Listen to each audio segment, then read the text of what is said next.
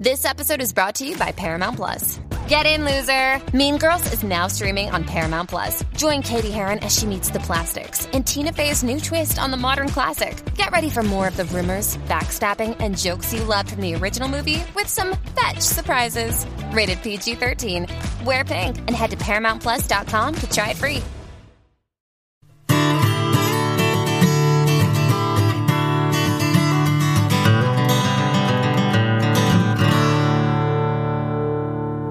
Hey, moms, this is Heidi St. John. I'm coming to you this morning from my little corner of the world in Washington State. I want to talk to you today about telling your children uh, and showing your children what it means to be an image bearer of the King of Kings, what it means to be an image bearer of God. But before I do, I want you to know that our podcast is sponsored. I said this last time. This series is sponsored by YWAM Publishing. I hope you guys will go and check them out. YWAMPublishing.com. Our family has been reading the Christian Heroes Then and Now series for about 18 years and have been blessed beyond measure by reading these books to our children. It's a worthwhile investment. Um, I'm always telling moms you can get a book from YWAM for about $7.50 and you can make an entire unit study out of it. Uh, you can study history and uh, geography with your kids while you study the life of someone who uh, followed the Lord. So I hope you'll check them out at ywampublishing.com. So today, I want to just kind of, I don't know, um, continue with what I've been talking about in the last podcast. And I found a devotional. There's a book, and I will link to this in the podcast. Um, if you're listening to me on iTunes, you can go to thebusymom.com and you can uh, listen in there also. Uh, just click on the podcast tab at the top of my page, and you'll see the podcast come down. And underneath that podcast, I will link to the to the materials that I reference. So there's a link there for YWAM Publishing, and there's also a link for some of my favorite uh, parenting books, uh, books that have encouraged me over our 24 years of parenting. Um, but I want to to uh, encourage you today uh, to check out a book that my friend Dorinda got for me. It's called New Morning Mercies. It was written by Paul David Tripp, one of the greatest theologians, I believe, of our time. He's just got a great way of communicating God's heart, and he has a gentle way um, that I think is convicting for Christians and also encouraging. And uh, I just happened to pick it up uh, a couple of days ago because I was talking uh, to our kids about how God made what, what everything that we see was made by God. And there's something in the human spirit, whether we're believers or not, I think that intrinsically knows that.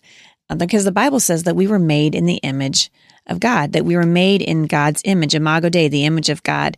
Uh, the Bible says in 126 through 27, then God said, Let us make man in our image, in our likeness. So God created man in his own image. In the image of God, he created them. Male and female, he created him. So, what does it mean to be created in God's image?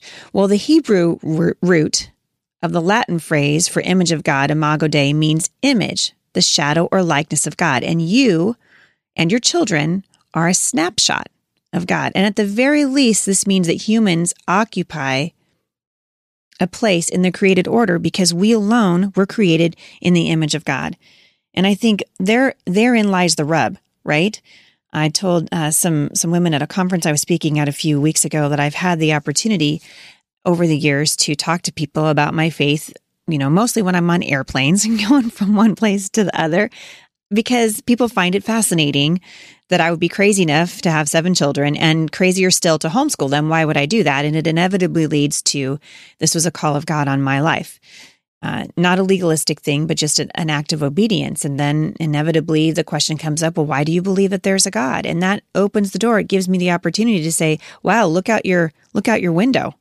You know, I just don't believe that this is an accident. I don't believe that the world is an accident, that every uh, uh, living creature that breathes so different, each to their own kind, that they just came from some, you know, uh, crazy big bang somewhere, or that they crawled out of some primordial ooze and evolved into d- several different species of animal and insects and mammals. And I just, I can't buy it. I think it takes more faith to believe that that just happened than it takes to believe that there's a creator. And that's what we've always told our children. And this idea that we are image bearers of God, I think plays right into that because we we know intrinsically that we we bear the image that a lot of us, you know, we kind of we want to be gods in our own in our own life. We've been imprinted with godlike characteristics. And we feel the greatest pleasure and wholeness when we have when we become all that God has created us to be. And in this book, I was, referencing uh, in uh, Paul David Tripp's book called New Morning Mercies. I actually just want to read uh, part of this to you because I think it's great. Uh, um, it's a little bit, you know, this isn't necessarily a devotional for children, but it sure has been an encouragement to me. And he says, we were on this kind of goes back to the podcast from the other day where I was talking about only God can make a seed. So uh, Paul Tripp has said, we were on our way to the local mall with two with our two young boys when the 3-year-old asked out of the blue, "Daddy, if God made everything, did he make the light poles?" Now, you guys know, your kids have probably asked you that, right? My kids will be like, "Well, who made the house?" You know, who made the car? That kind of thing. And he says, I had that thought that all parents have again and again as they deal with the endless why questions that little one asks. How do we get from where we are to where we need to be in this conversation? Or why does he have to ask me why questions all the time? Human beings have a deep desire to know and understand. We spend much of our daily mental time trying to figure things out. We don't live by instinct. We don't leave we don't leave our lives alone. We are all theologians. I love that. He's right. We are all philosophers. We are all archaeologists who dig into the mounds of our lives to try to make sense of the civilization that is our story. This God designed mental motivation is accomplished by wonderful and mysterious analytical gifts. They drive, this drive and those gifts set us apart from the rest of creation. They are holy, created by God to draw us to Him so we can know Him and understand ourselves in light of His existence and will. And here is the part where it gets tricky. But sin makes this drive and these gifts dangerous. They tempt us to think that we can find our own hearts by figuring it all out ourselves. It's the if only I could understand this or that, then I'd be secure way of living, but it never works. In your most brilliant moment, you will still be left with the mystery of your life, sometimes even painful mystery. We all face things that appear to make little sense and don't seem to serve any good purpose, so rest is never found in the quest to understand it all. No, rest is found in trusting the one who understands it all and rules it all for his glory and for our good. Psalm 62, 5 through 7 says, For God alone, O my soul, wait in silence, for my hope is from him. He only is my rock and my salvation, my fortress. I will not be shaken. On God rests my salvation and my glory, my mighty rock. God is my refuge. I said a couple of weeks ago on the podcast that we have a president, Barack Obama, in office right now who is basically elected on two words hope and change. And yet we see in the Psalms, in Psalm 62, that God alone is our hope. Our hope only is ever going to be found in Him. And if we're going to teach our children what it means to be an image bearer, what it means to be um, made, imago Dei, in the image of God, we've got to show them where we go to find the answers that we need in this life, in this culture. And the answers for the struggles that we're facing in the generation that we are living in are not going to be found on Capitol Hill and they're not going to be found in our schools and they're not going to be found in textbooks. The answers that we need are found in the Word of God. I told several mothers last week I had the opportunity to uh, do a webinar for a group of moms in Los Angeles, and I told them that I really believe that the homeschooling movement, the Christian homeschool movement, in many ways has been hijacked by this idea that we have to have 100% academic excellence. And I'm not knocking academics, all right? I'm just saying I think that there's a bigger purpose in educating our kids. Luke 6:40 says that the student will be like his teacher. When a child is fully trained, the Bible says he'll be like his teacher. What are we teaching our kids about being made in the image of God? Do they know that they were made to be set apart? That they were made in the image of God? Do your kids know what it means? Do you know what it means to be an image bearer? It means that we reflect the one who made us heart, soul, mind, body. We are all image bearers of the King of Kings. Now, that's going to make you unpopular. I'm, I'm not going to lie to you. It's unpopular to say, I'm an image bearer of the King of Kings. But you know what? It's also, Jesus said he was unpopular. The world hated him, the Bible says. And I think it's time for Christians to start taking back ground that the enemy has stolen from us. And oftentimes it's not even ground that he's stolen, it's just ground that we've given up because we've decided it's not worth the fight or we're too tired or it doesn't really matter anyway. And we're making emotional arguments to spiritual questions. We're giving emotional answers to spiritual questions. And we are in a spiritual war. As image bearers of the King of Kings, we have an obligation to find out what it looks like. How does God want us to reflect back his creativity, his love, his heart? Because we are spiritual beings. The Bible says we're spiritual not because we're just spiritual, but because we're made in the image of God and God is spirit. Right in the second verse of the first chapter of Genesis, we read that the Spirit of God was hovering over the water. And every human possesses spiritual aptitude and, ca- and capacity. That's why you, any place you go, uh, whether it's someone who calls himself an atheist, atheists are highly spiritual people. They're just running as fast as they can from their spirituality.